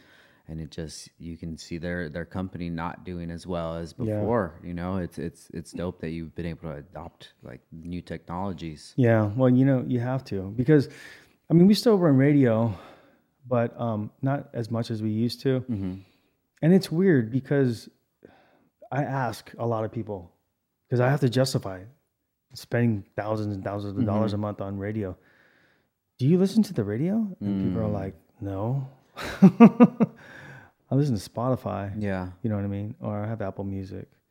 So, so yeah, but you know it's weird because people still listen to the radio, right? Because I mean, you still hear the ads. I still hear them too. Yeah. And it's it's it's weird because um, you don't really think about it sometimes, but the radio is on kind of in the background, Yeah. right? Um, but we have um, moving on from that, or just kind of piggybacking on what you're saying. We've done uh, Pandora ads. Oh, Uh, very cool. We're running Spotify ads right now too. I think I've seen a YouTube ad, if I'm not mistaken. We'll do YouTube ads too. Yeah. But the majority of what we do is going to be on Instagram and uh, YouTube and just the content that we create. What's that? TikTok. Oh, and TikTok. Yeah. hey, TikTok is huge, dude. we have so much fun with TikTok, man. Let me tell you. Um, Sal heads that up. I have no input on that whatsoever. So if you want to talk to him about that, he's your man. Go for it. So, um, TikTok, so easy, dude. Just cook up, you know. It's it's easy, but it's hard at the same time because uh, it's hard coming up relating it. Say there's a funny trend. Okay, now my job is how can I relate this? How can I relate this to buying a stereo? Got you. It's like okay, it takes a while. Okay, Um, I can we can make fun of customers. We can poke fun at our employees or something. Yeah, yeah, yeah. Um, some of them do well. Some some of them do like over hundred thousand views. Some Oh, of them wow, do very like cool. three thousand views. So, how many uh, followers are you guys at on TikTok at the moment? Like 5,000, 6,000. Okay, very cool. So, Uh, what's the uh, what's the the name on TikTok? uh, Becker Stereo Performance, right? Yeah. Yeah. Very cool, as- dude. Yeah, I'm. I've I've been kind of against uh, TikTok, dude. Yeah. Yeah. Just the the same mentality that I was saying for other business owners. I felt the same. Like, nah, I don't want to get on TikTok. And then I was just like, you know what? Let me try it out. And this the, that platform is so much better than Facebook or Instagram. You know, I I love it, dude. It's my favorite app right now. And and they barely added 10 minute videos as well. They're That's right. It just So, happened, right? YouTube's real worried right now. YouTube is my worried. goodness. They had to add a little shorts feature on theirs because you know TikTok's taking over. Now they're adding 10 minute videos to that. So yeah, We'll see how that plans out. Yeah. that, that's that's awesome for a creator for sure, man. Yeah, with, with with TikTok, it was it was just kind of weird. It was like, okay, look, these the people that are on it are younger hmm and not necessarily in our uh in our demo. Well, you would think that, right? Mm-hmm. I went to um, a family party, Mm-hmm. and that's when I first started posting up uh, TikTok, just just doing it uh, every day, just posting something, right? Mm-hmm. I had two of my parents' friends talk to me about the video I posted. Really? Yeah, and I was like, "Wait, how did you see that video?" And they're like, "Oh, I saw it on TikTok." I'm like. What? What? What are you doing?" Yeah, so it's so weird, dude. You wouldn't think so, but like people that are maybe my parents' age, they're on TikTok, dude, and they're just looking at things because the first thought that comes to mind, Mm-hmm. this is for children, this is for dancing. Yeah. But my wife's on TikTok all the time and they're showing, oh, I learned this recipe. I'm like, oh my God, this dinner's so good. She's like, oh yeah, I learned it on TikTok. Weird. And then cool. uh, TikTok is like all the apps in one. It's like Pinterest in Mm-hmm. Yeah, one. You know, it's and it just breaks it down in 30 seconds. You could tell how to make this meal, how how to make this whatever decoration Yeah. that you're going for. And, Yeah. it, and it's such a good tool. And personally, I feel like it's one that we're leaving on the table. So I, that's going to be one of my focuses this year Is to get on it. Yeah. to just to feed it a lot more because it's just like anything, dude. You got to feed that machine. You do. You know. You do. And I Um, think it was, yeah. I mean, you're right. It was um, definitely geared towards um, younger people.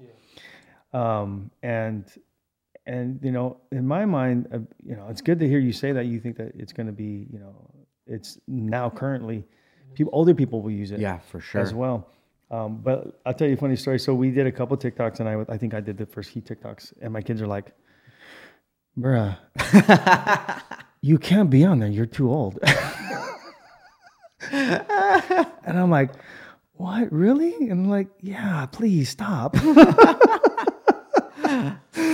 so I try to stay out of them. I think I in some of the recent ones, I think I might have maybe one. I don't even think so. But it's weird. TikTok is weird because there are ones where we'll do a full scale production where we'll pull out all the stops. Well, we'll we'll storyboard it.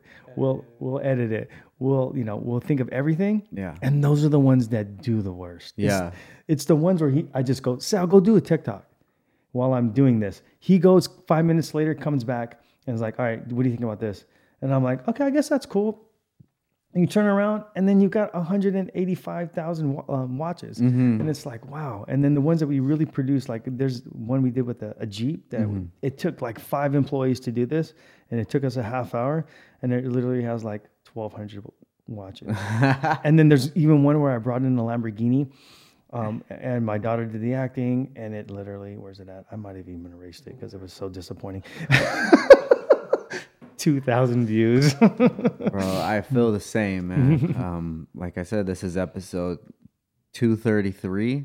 It's 233 interviews or conversations that we've had, and we've had them with, you know, in our industry, the the most popular people in in our industry. Yeah. and uh, just doesn't get the views. Yeah. you know. But then I have to look at it differently because Yeah. what am I doing this for? Am I, am I doing this for a number, or am I Mm-hmm. doing this for the actual conversation? yeah. you know and um even though if it'll get four or five hundred likes or or views or what have you that's four or five hundred people Yeah. that heard this conversation Right. that hopefully one person takes something away from from it. it, and you know they can reflect on their life from whatever we talked about Right. you know and even even you saying that 100 million dollar goal and it's possible you know anybody could use that sort of logic Yeah. to whatever they're doing Right. it's possible because somebody's done it Right.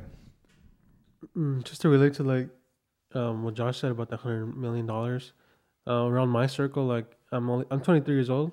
My friends aren't talking about like, oh, we have to make forty thousand dollars this week. Or we Yeah, have to, yeah, we yeah. Have to, did we meet our um, daily budget of like ten thousand dollars?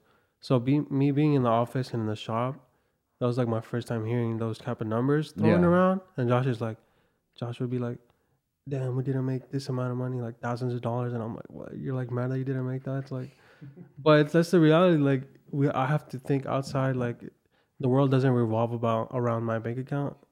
There's like so much money for sure. to be made, and it's possible. Like Josh said, hey it's it's great that you even think on that train of thought as well because uh, if you don't you're gonna think that life is just so small so local you know? I i always say that like i'm not i'm not supposed to be here. This isn't the life that i'm supposed to be living. Success to me would have been working at haas you know? Yeah, success to me would have been working on the ports or something like that. Mm-hmm. And that's that's the life that i was brought up in. That's the culture all my friends that's what everybody thought. And it wasn't until i i just I was pretty much given this you know? I sold those products. Somebody somebody said oh well i want to buy some too. And I, oh okay. So it wasn't it wasn't even my idea to like start a brand. It was just you have to realize when those opportunities come. And i'm i'm glad that you realize the opportunities that you have and you're you're completely right dude. It doesn't matter the age that you are. It's it's you need to get to that point as soon as possible that it's like yo the life that I'm at right now, this is where I'm at from the amount of effort that I've put in. This is where I'm at. If I want to get ahead, I got to put in more effort, but there's nobody that I have to get permission from. If I want to make this happen, I can make it, dude. And yeah, you can be whatever you want. yeah. And I always think Josh because I have um, I'll come with him with, any question I have. I'll be like, what's a what's a what kind of CPA should I get? What kind of do I have to? Can I write off this? Can I write Mm. off my gas for this? Um, Yeah. It's like so many things that I don't know that no one teaches. yeah, for And sure. it's so cool having a business owner like Josh that I could I sit next to and work with that I could just ask. That's a beautiful thing, man. I love it, dude. Uh, so, kind of winding down. I know you got to get out of here. Um, Yeah, we got two minutes. Yeah, one one thing that, that you did say earlier um, was about the you know the the, the trust, and sometimes people don't like to go into the brick and mortar stores because Right. They're feeling like they're being sold something. Right. Yeah. You, you get this this dual this dual closure, uh, you mm-hmm. know, with the the light up box and what have you. It's one fifty. You know, mm-hmm. it'll, it'll look good. Mm-hmm. Maybe somebody will sell that because they get the best markup on on that product rather than focusing on what the customer needs. Right. You know, so. So, what sets Becker Stereo apart from any other stereo shop in, in the vicinity?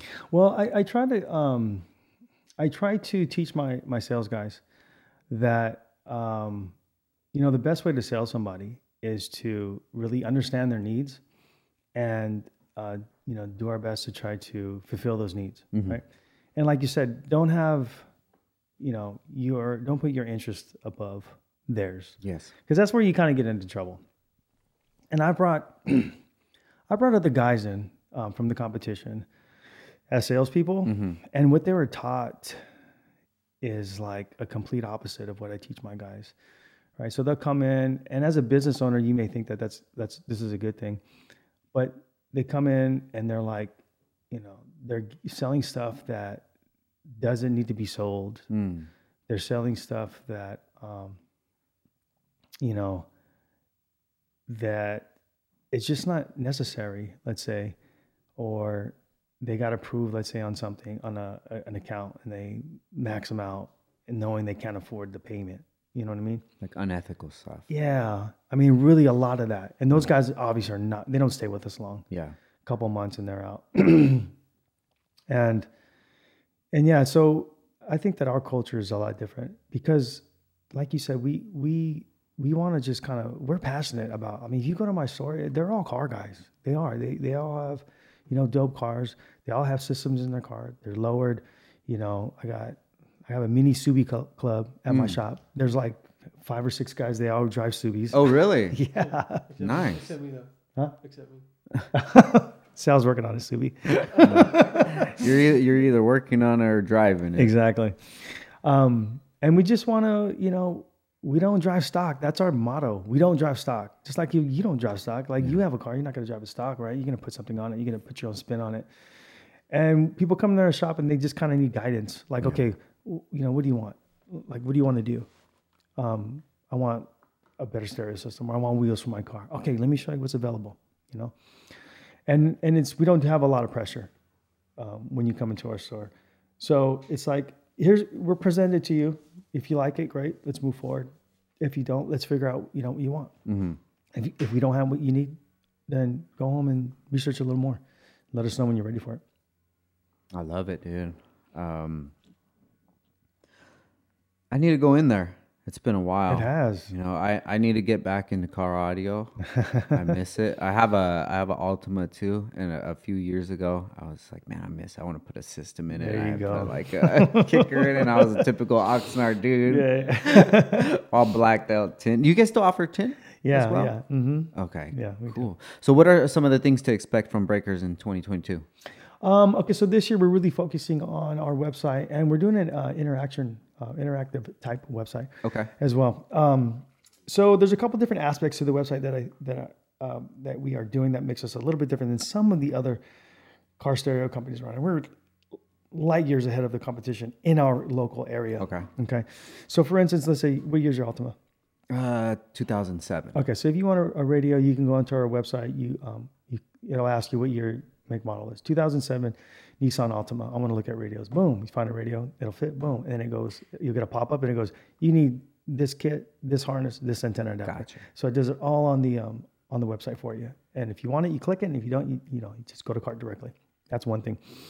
Um, the next thing we're working on is the suspension. So the suspen- suspension, same thing. You put your year, make, model in, it'll pop up all the kits that you want. You want a seven inch kit, you want a level kit, whatever you want comes up. Oh, which shocks do you want? Do you want these shocks? Do you want the basic shocks? Do you want Fox shocks? Do you want Bilstein? So it all builds it for you, right? So there's not a lot of guesswork as far as, oh, will this fit my car? Will this not fit, fit my car, right? So we, Mario writes the code, so it all kind of populates by themselves. Um, we also have something that's already written, which I think is really cool.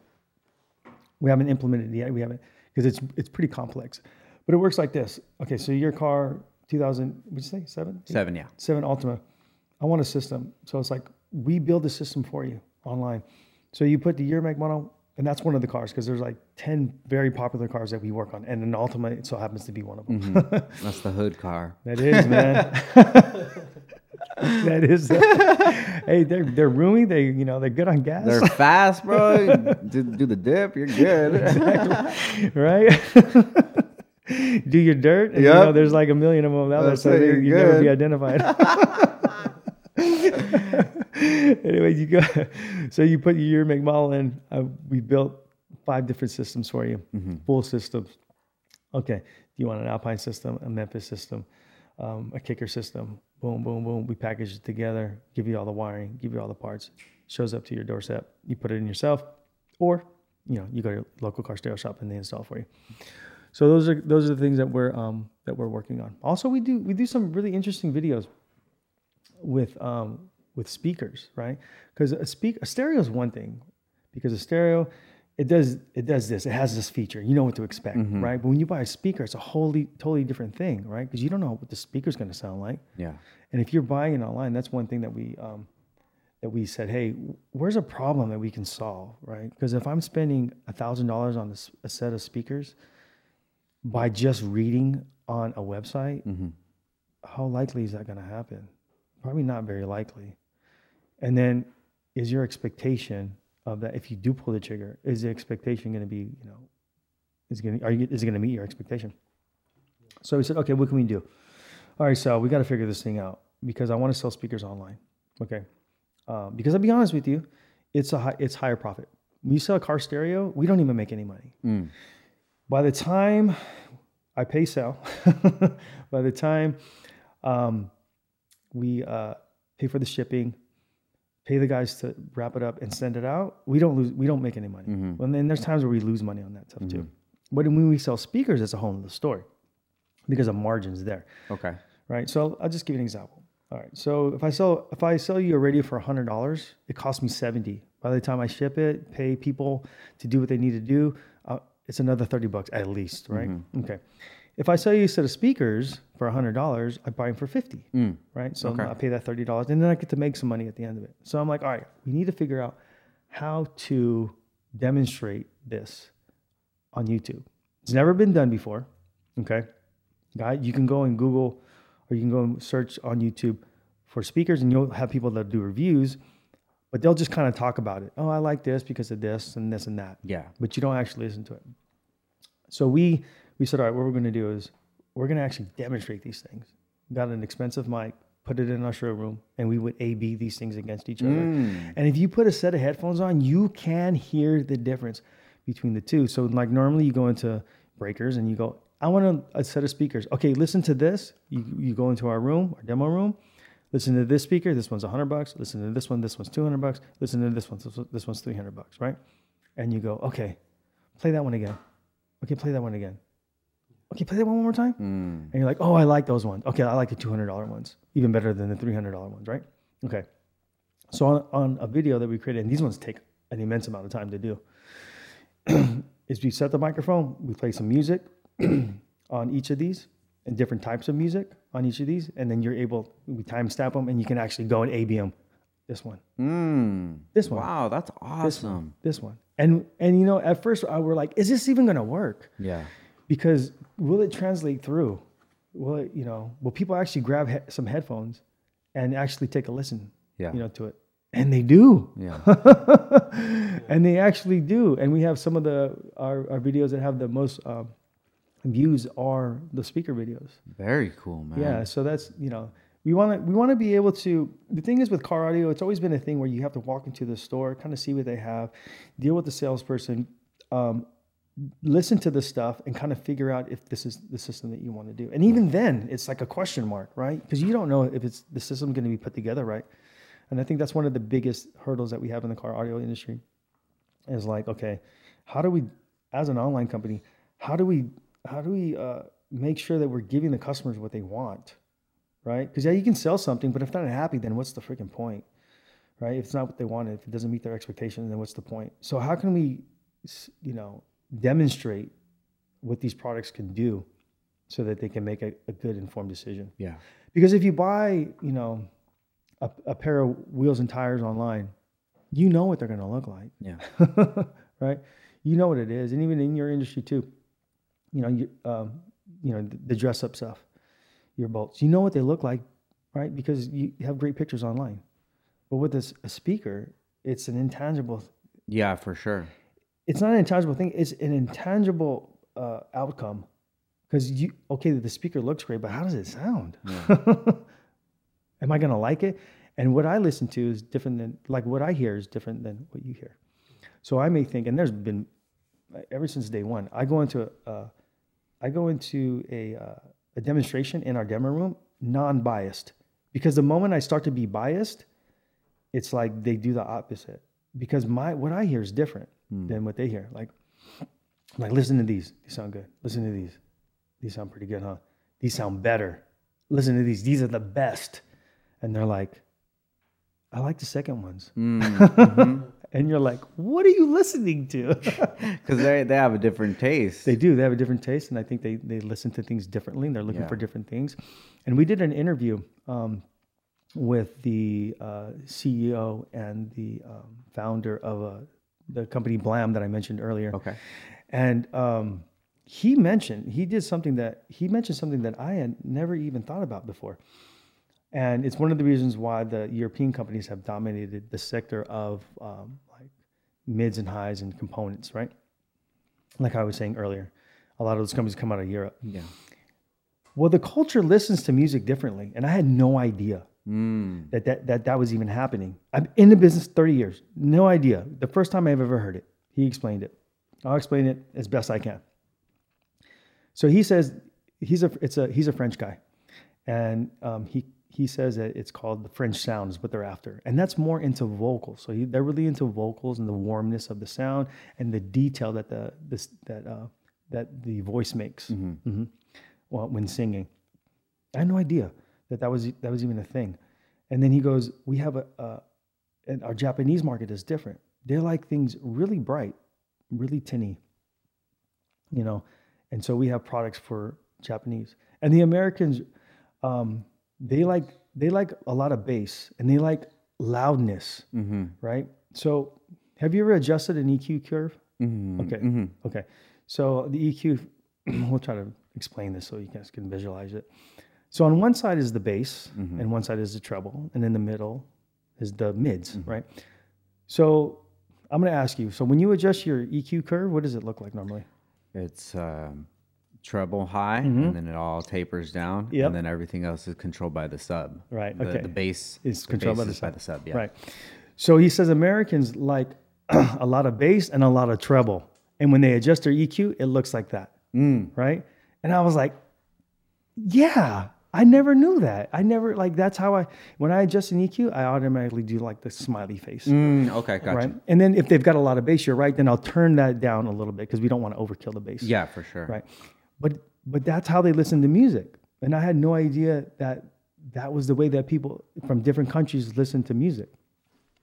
So with that being said, you know, people listen to music differently. And what I think sounds good, you may not sound good. So we said, how can we demonstrate this in a video? And we've done a pretty good job doing that. Very cool, dude. That's Mm-hmm. awesome, man. Um, I know you guys got to get out of here, dude. It was, it was awesome having you in here. Yeah, thanks for having just, us. Uh, just being able to pick your brain about the business, man. I, I wish you guys the best, and I, I hope that you hit that goal. Yeah, man. You know, and uh, maybe we could get some Downstar products inside there. Yeah, for sure. That's, the- those that's hoods kinda- are popped, dude. When you guys are putting that fuse in, be like, hey, Yeah. we can put some of these bolts on right here. No, for sure, man. Yeah, I'd love to have you guys' products um, on our website for sure. Thank It you, definitely goes in with uh, our demographic. Yeah, for sure. Mm-hmm. So before we get out of here, um, let me get both of your guys' uh, social medias once again, um, and then the YouTube channel. Yeah, so the YouTube channel is Beckers Stereo and Performance. Okay. Uh, our TikTok is Beckers.stereo. Okay. And our Instagram is also Breakers Stereo and Performance. Okay. Mm-hmm. Cool. Cool. And, and you, Sal, once again. It's my personal is Sal X A and G. and My business is A and G Video Works. I love it, man. All right, cool guys. And um, just but, but last thing that came to my mind, I have the M8, like I was telling you. I would like the sound to be louder. Is, do they sell some like sort of piggyback interface that you could put in that that you could get more uh, volume out of it? On which vehicle? Uh, the the BMW, the M8. Oh, yeah. Okay. So you have a, um, a Harman Kardon system, probably, right? Yes. Yeah, it's an M8, so it has to have that. Okay, so what's excuse me? What's complicated about your vehicle is you've got lots of speakers in there, right? So you've got a center speaker, you got uh, speakers on the uh, the pillar, you have speakers on the door, you have speakers underneath the seat, um, and then speakers in the back, also with the components. Okay, and uh, the other thing is you have a Harman Kardon system in there, which is a um, a very complex system. But, but, but, but, There's a company um, uh, out of Europe again uh, called Helix, and they make pretty much plug and play solutions for vehicles like yours. We're actually going to be working on. I want to say it's also an M8. My daughter called me. One of my good friends, um, Ben Goldman, bought a brand new uh, M series, and he's like you. He just wants more volume. So we're ordering him in uh, at the Helix. I want to say it's a Helix 12, and there's a Harman Kardon adapter for that, so we can put that basically put that Helix amplifier, which is going to be like over two times the amount of power that you have at a Harman Kardon, and it's going to be plug and play, right? So what's important for BMW guys is that you can't cut anything up, Yeah. right? Because it'll just void the warranty. I mean, it literally says it. I think on the windshield there's a sticker that says if you tamper with this, your warranty, warranty is void. And BMW is the worst Yeah. when it comes to uh, to warranty stuff. I mean, literally, it, they're the worst because as soon as they they see something, and and for me it was hard for me to understand because I was like, I've had gotten calls, and I, we had, we, we've got friends at you know Steve Thomas over here down the street, and we we have a few BMWs, and my daughter my daughter brought her car in, and uh, my guy Travis is like, "Yo, I can't scan this thing. Um, you're gonna have to take this out." And I was like, "It has nothing to do with what's going on because I put an amplifier in it." And he goes, "I know, but I can't scan it." Yeah, once they plug it in, it sends it to Germany Right. and they flag it. Yeah. So he goes, you have to put that one, put your original one back in. And I was like, I, I didn't, I didn't know that. I know you guys were sticklers about it, but I had no idea that you actually hook it up to the, you know, the computer and it, it does all this diagnosis. Yeah. And it senses something that's not original. But what's great about this company is they know that. So it literally unplugs and you can plug your original back in. So when you need it serviced, right, you just go back, pop the, it's in the trunk, pop a panel, unplug the uh, aftermarket out, plug in your original amplifier, and then go get it serviced. Wow. So what does something like that run? That when it's all done, said, tuned, and everything, it's like twenty five hundred bucks. Okay. Mm-hmm. Got you. So it's not, but that's not. I mean, okay, if a guy has a, a, a you know, you're not spending twenty five hundred dollars on your Altima. You're Yeah. spending twenty five hundred dollars on your M8. Yeah. if I Not- not that big the of a deal. I'll just buy another Altima. Exactly. exactly. exactly. So it is like at face value, you go, oh, it's kind of a lot, but and you know, relative to the vehicle, you Yeah, have, for it's sure, Not for that, sure. It's not that much. Dude. Awesome, bro. Maybe I'm gonna have to swing by Yes, one day, sure. Mm-hmm. check out what you guys got. But um, dude, thank you guys for coming. I Absolutely. appreciate it. Thanks for having us. Yeah, of course. So, guys, thank you for listening. Um, we'll have everything listed below. Go check out Beckers. I want to post up that video. Yeah. I want to. I want to see what you're working with, Sal. And uh, yeah, man. Thank you guys for listening. Once again, this is Downtime with Downstar, episode 233, and we out. Peace. Peace.